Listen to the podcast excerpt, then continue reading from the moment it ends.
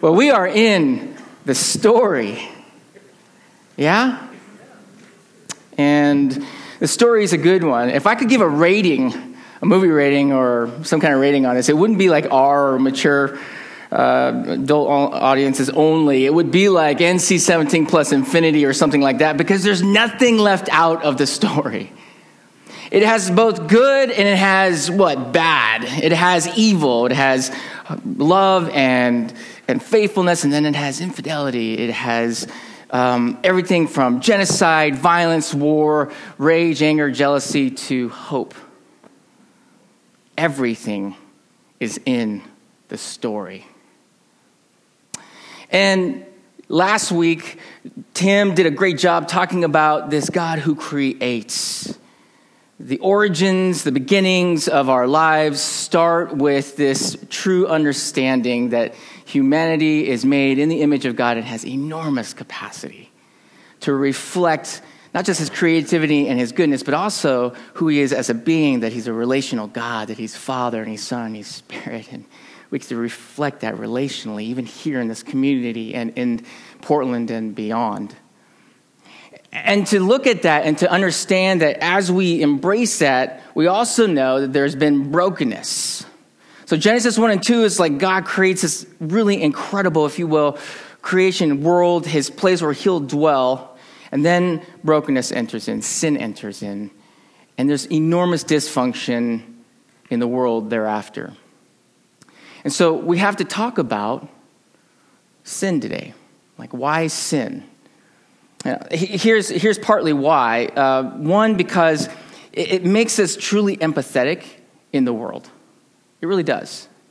Meaning, if I don't ever talk about sin or understand it from an emotional and even intellectual kind of honesty and integrity, then I can't quite ever own what isn't working out in my life and in others.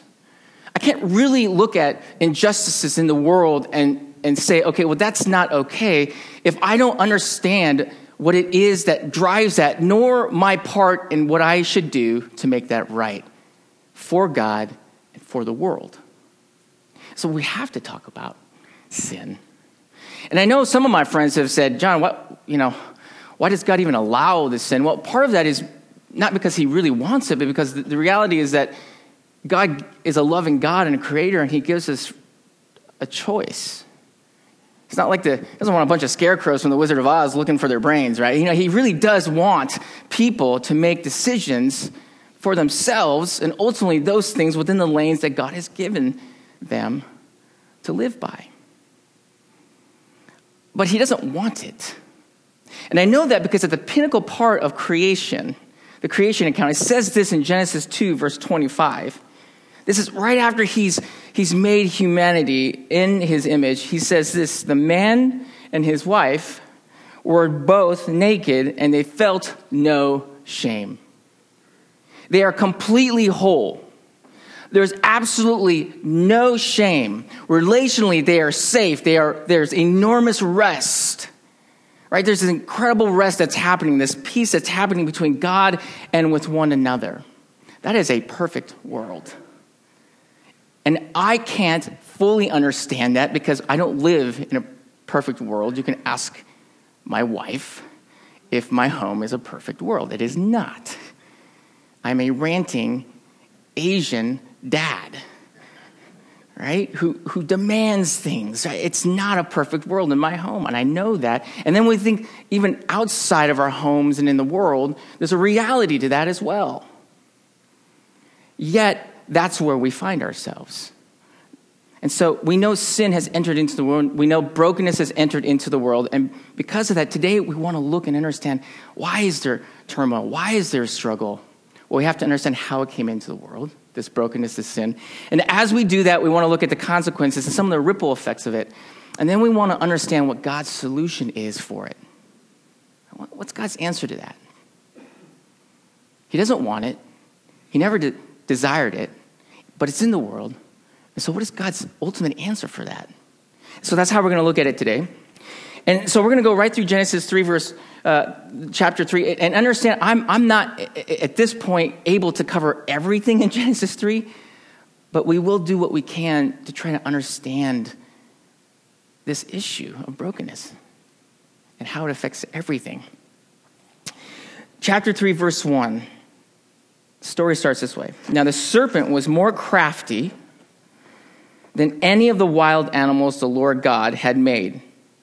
And the word crafty here actually in Hebrew means intelligent. So, this serpent is in many ways an archetype. He's actually quite full of wisdom and understanding. That's something that must be understood. While I know we have images of someone slithering, the reality is this is clearly someone who can talk and communicate to Eve.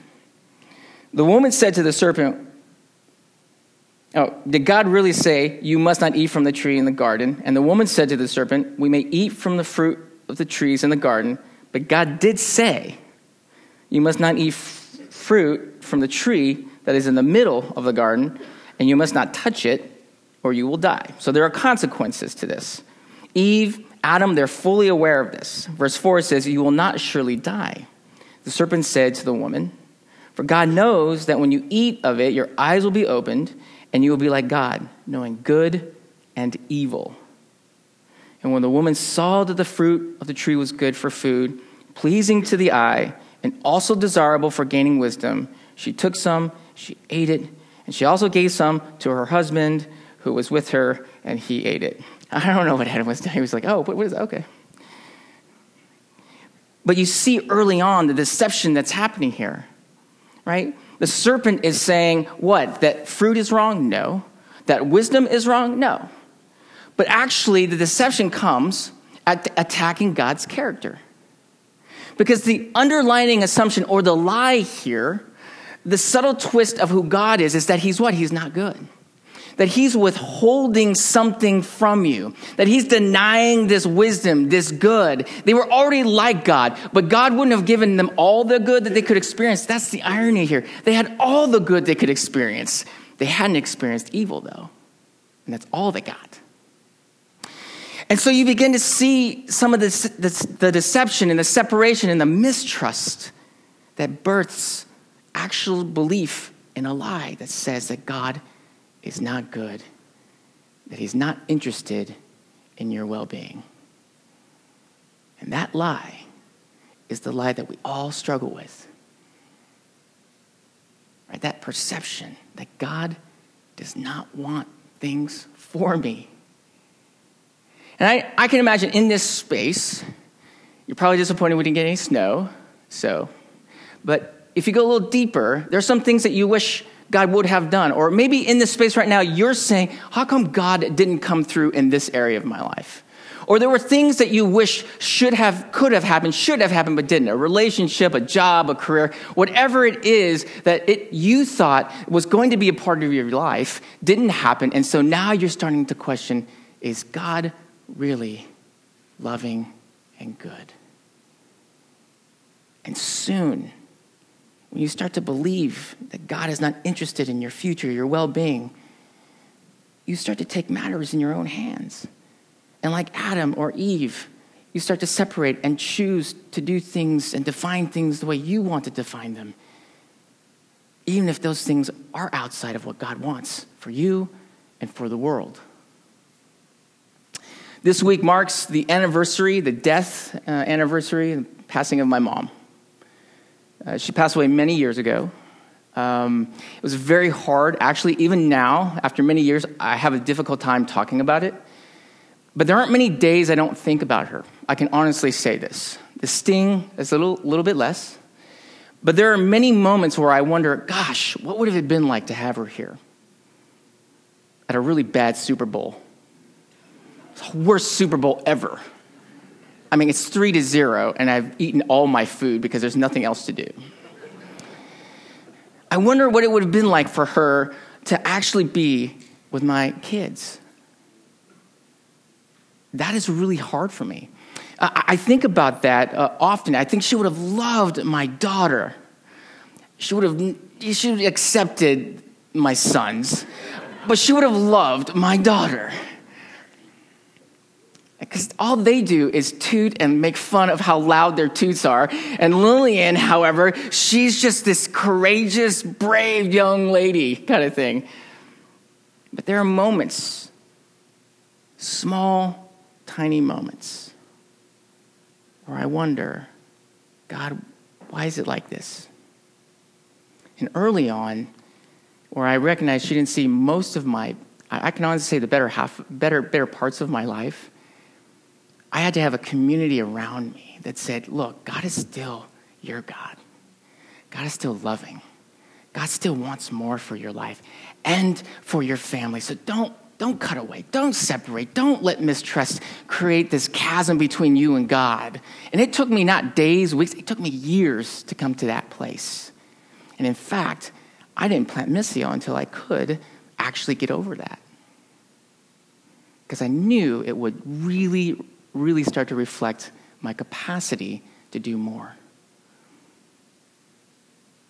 How about, how about us? Are there moments where we still start to question whether God is good and loving? Well, the results, right, the consequences of some of these things really come out here, and it really comes out, I think, in, in, in, the, in a death. Remember, Eve says to the serpent, Look, God did say, if I eat this, I'm going to what? I'm going to die. now, here's the thing they don't know what death is.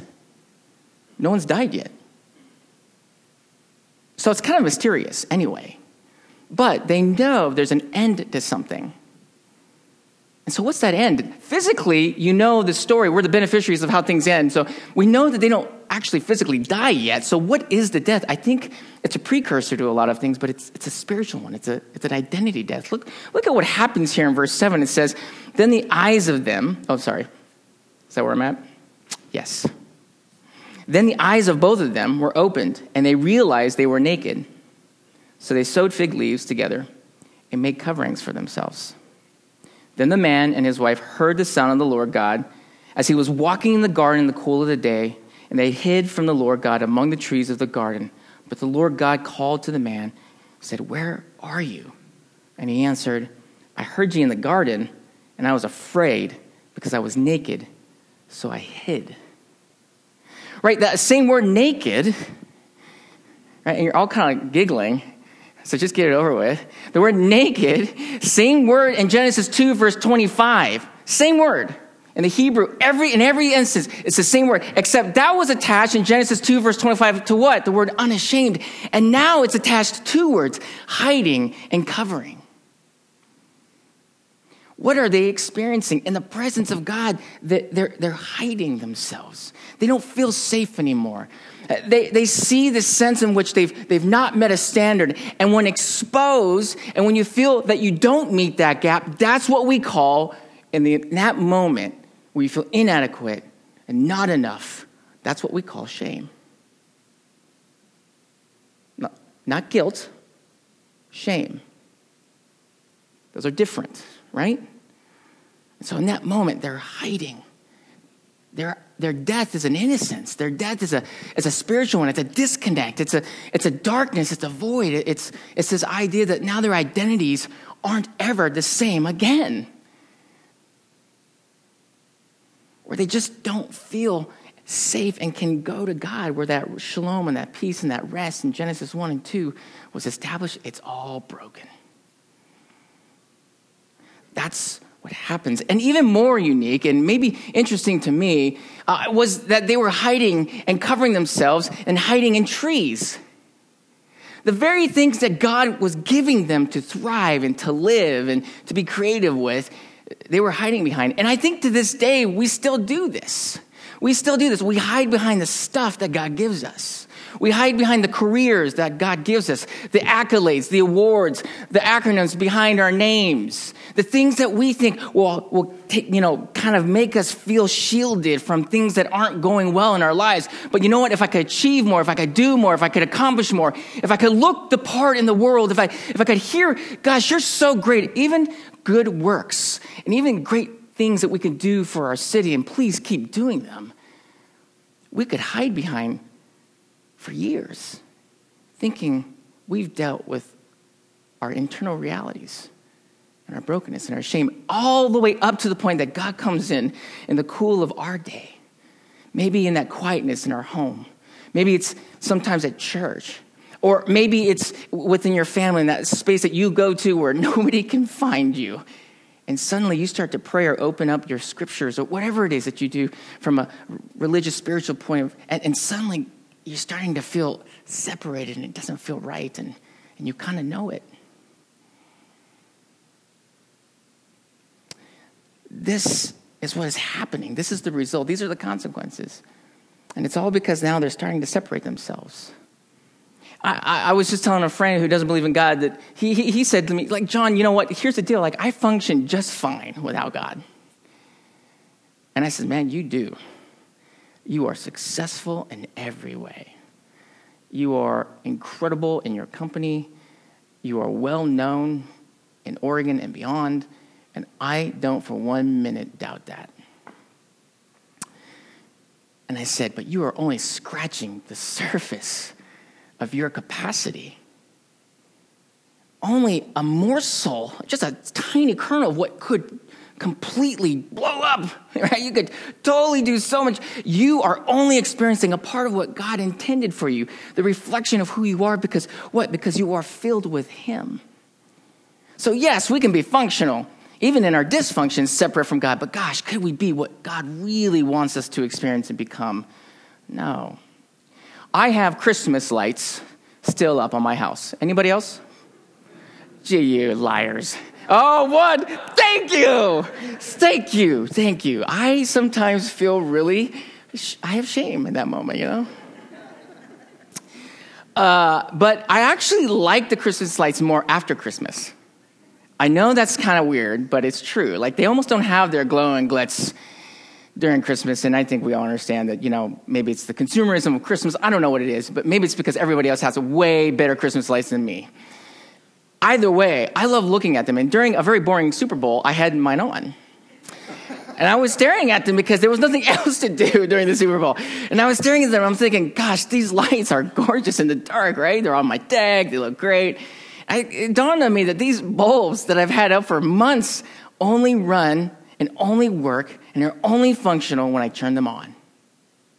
And they are only capable of being light bulbs unless they are run on electricity until I plug them in.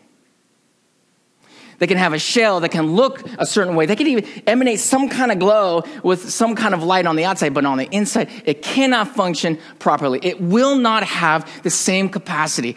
And yet I think to myself, gosh, I think we are built the same way. God creates us. He creates us for a purpose. He's designed you, every single one of us, for something so beautiful.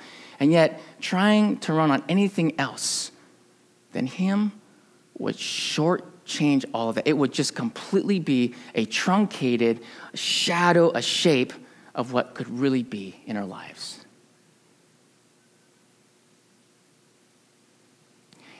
And so Adam and Eve, they discovered this dysfunction and they discovered how they're separate and they realized they, they can't quite function the way they used to. And this comes out in Adam and Eve's even relationship, the vertical and the horizontal one, in the form of blaming. The, the story goes on this way. After he says, Hey, I was hiding, I'm in the trees. Verse 11 says, And he said, Who told you that you were naked? Have you eaten from the tree that I commanded you not to eat from? I, am just, I laugh at Adam. I know at his expense, but I can't help it. The man said, The woman you put here with me, she gave me some. She gave me some fruit from the tree and I ate it. Blame, blaming, blaming, hiding, hiding, hiding.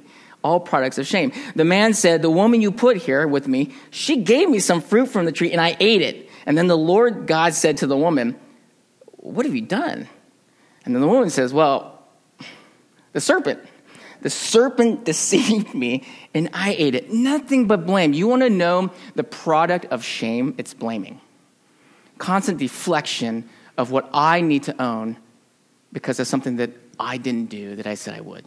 Right? Like that's kind of it. It's, it's a constant deflection. When, you, when you're in a moment in a heated battle between someone and all you're doing is blaming the other, you know what? At that moment, it's just pride saying, you know what, I'm, I'm perfect and you're not. I meet a standard you don't, and, and if I don't, it's because of your, your it's your fault. Right? That's what really is happening here. But Adam is so unique in this scenario because really he's not just blaming Eve, he's actually blaming God when you think about it. So, well, I was fine. I was kind of in my man cave. I was doing my thing. You said, "Hey, name some animals," and so I started naming some animals, and I was eating. It was pretty. It was pretty good. And then you was like, "It's not good for you to be alone, so I should give you somebody." I was like, "Okay, well, maybe I don't know. I, am pretty good right now." No, no, I, I think you need a better half, actually, at least an equal half. Uh, oh, okay. And then he's like, "What bone in my bone? Wow, this is flesh in my flesh."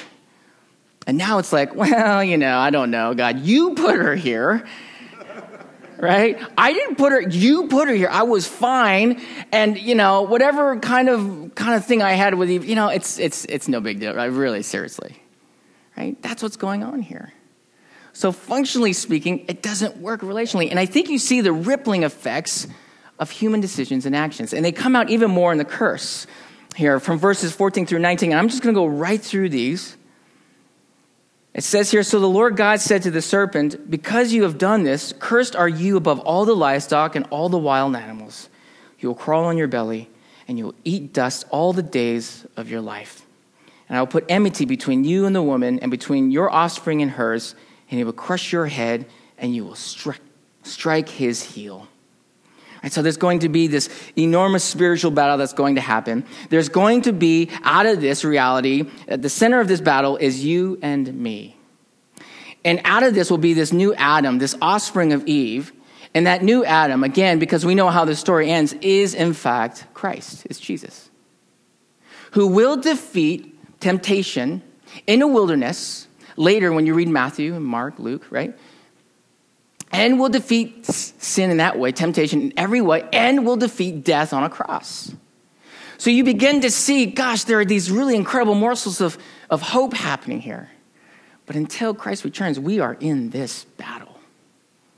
And there is no way except through Christ to overcome that.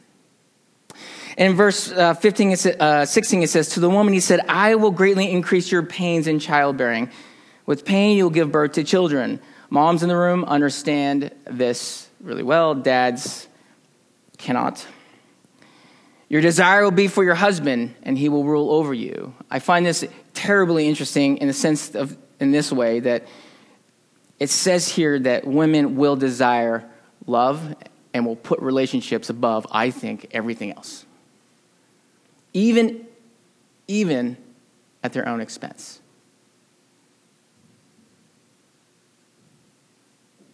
They will idolize the relationship, even if it's not working.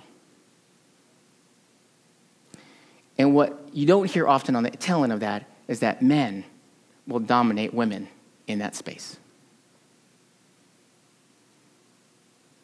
That there is this mutual, almost crazy idolizing that goes on in relationships. And the neglect that sometimes men have it's pretty clear.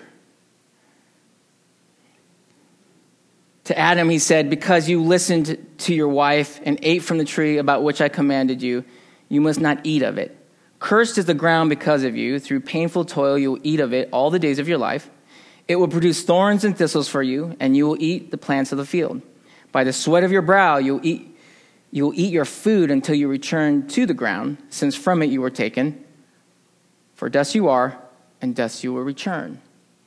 Right? This idea that now the ground is not going to work quite right for humanity. That they will work and work and work it and work it and, and think that they're going to produce one more thing, that one more thing is going to actually come about. It's almost like trying to get that extra contract, trying to get that one hour more hour in, trying to get that one thing just right, but it just will never quite produce what it is that you wanted to do, like a painter who can envision a perfect picture but can't quite get it there. There's a kind of an addiction, if you will, to work. So you see these rippling effects, right? Every decision is, in every way, a human one that affects everything else. So the underlying question becomes well, what's the solution? What, what, what does God want then out of this? You know, if it's me, I mean, I think I just start, well, I just like Adam and Eve, it's done. Like, I would rather just have a new Adam and Eve and start right there. That's me. And thank goodness I'm not God. right? But that's how I would probably do it. I can honestly say, I would say, like, gosh, you know, this didn't work out. Let's just, let's reprogram it. Let's fix I would literally just do it all over again. But that's not how God does it. Even in the curse, you realize that Adam Eve are not actually cursed. They aren't literally the ones that God curses. The serpent is cursed, the ground is cursed. You can see that there are these things called seeds of grace, and they're growing. God's not quite done yet, right? He's not quite through yet. He's not, tra- he, he wants his creation to be full and whole. He wants to what? He wants to restore it. And it comes out even more here in verses 20 through 24. Adam named his wife Eve because she would become the mother of all the living. There's this sense in which there's a generation, there's more to come. 21, the Lord God made garments of skin for Adam and his wife and clothed them. He clothed them. Those coverings, those things that they tried to make, I don't know what they were, but they certainly weren't enough. They certainly didn't feel safe. So God said, Look, this is inadequate in of yourself. You cannot, you cannot find wholeness without me. I will give you and I will clothe you and I will make you whole so that you can, even in the midst of this orange thread of brokenness, you can still what? You can still feel safe. You can still thrive. And it comes out even more in this banishment of them from the tree of life. And the Lord God said, verse 22, the man has now become like one of us, knowing good and evil. He must not be allowed to reach out his hand and take also from the tree of life and eat and live forever. Immortality. So the Lord God banished him from the Garden of Eden to work the ground from which he had been taken. And after he drove the man out, he placed on the east side of the Garden of Eden cherubim and a flaming sword flashing back and forth to guard the way of the tree of life. Why is God taking them out? Why is He saying, don't eat of the tree of life? Because He doesn't want them to live forever in this state of shame and condemnation. He doesn't want them to be in this state of evil, in this constant dark. He doesn't want that anymore. So he, he, he takes them out of the garden. He says, Look, I'm going to do everything I can to protect you. Right? God's restoring things. And ultimately, this restoration can't happen until what? Till Jesus. And that goes back to Genesis 3, verse 15, right? That there's going to be this new Adam. Because Adam does what on the cross? The new Adam. Jesus does what? He dies. He takes all the condemnation, all the punishment for all the wrath of our brokenness.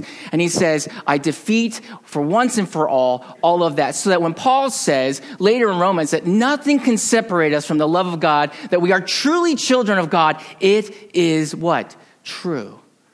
And God is what? Good.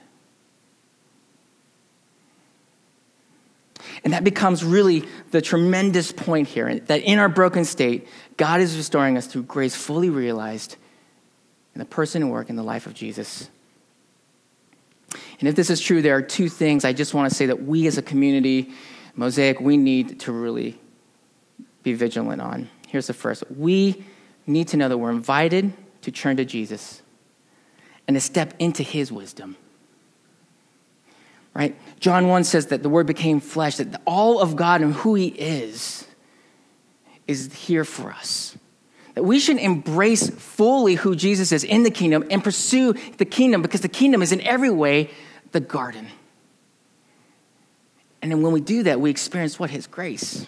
There's no condemnation. There's no now. Now we step into it. So we should be vigilant in stepping in to this even more so with Jesus than ever before, because we can, because of grace. And if true, we should also know that we can approach God in His presence with absolute confidence, owning all our actions, right? There's this sense of which shame is eliminated. We can actually be in a place. I was thinking about these care teams. Gosh, you know, if you could be in a care team and go, this is messy, this is jacked, this is broken. I'm being careful with my language right now, right? You know what I'm trying to say. This does not work for me and you could be honest and you could be broken and you could talk about all the things that you think should be and you could even if you need to say i am absolutely disappointed in life and go okay all right there is no shame here you are deeply loved by god we can do this because we have a god who says this is what we can have and do this is how we get through our suffering and our guilt and our, our our, our pain and, and, and the hurt that goes on. And so we should know that we can approach God with 100% confidence. Can you imagine a community doing that? Oof.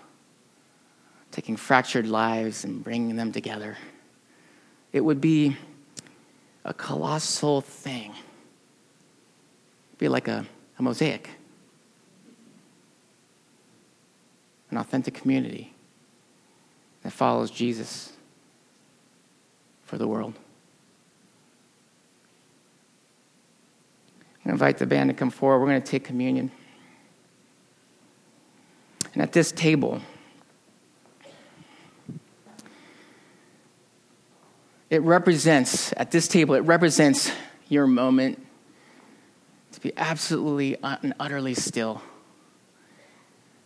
And when you take the bread and you dip it in the bowl and the juice, the body, the bread representing the body that was broken for you, the, the blood, uh, the, the juice representing the blood that was shed for the remissions of and the forgiveness of all sins, that he who knew no sin became our sin, became our brokenness so that we could come and approach God with absolute confidence that when you take that and you eat that, you are declaring until He comes back for us that what? That you and I, we trust Him, that He is indeed God, that He is still good no matter what our circumstances are. And in that space, do not be surprised in, the, in that moment that God asks you, hey, where are you? And you can say, utter confidence, I am right.